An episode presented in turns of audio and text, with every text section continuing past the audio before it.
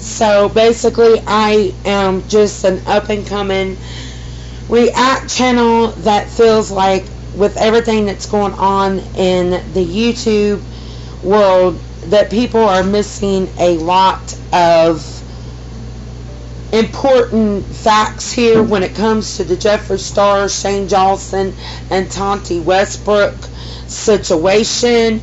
And I know a lot of people is going to say, oh, she's a small channel, so she's coming out trying to get clout on this situation. No, I'm here to speak my honest and non-biased opinion about the situation.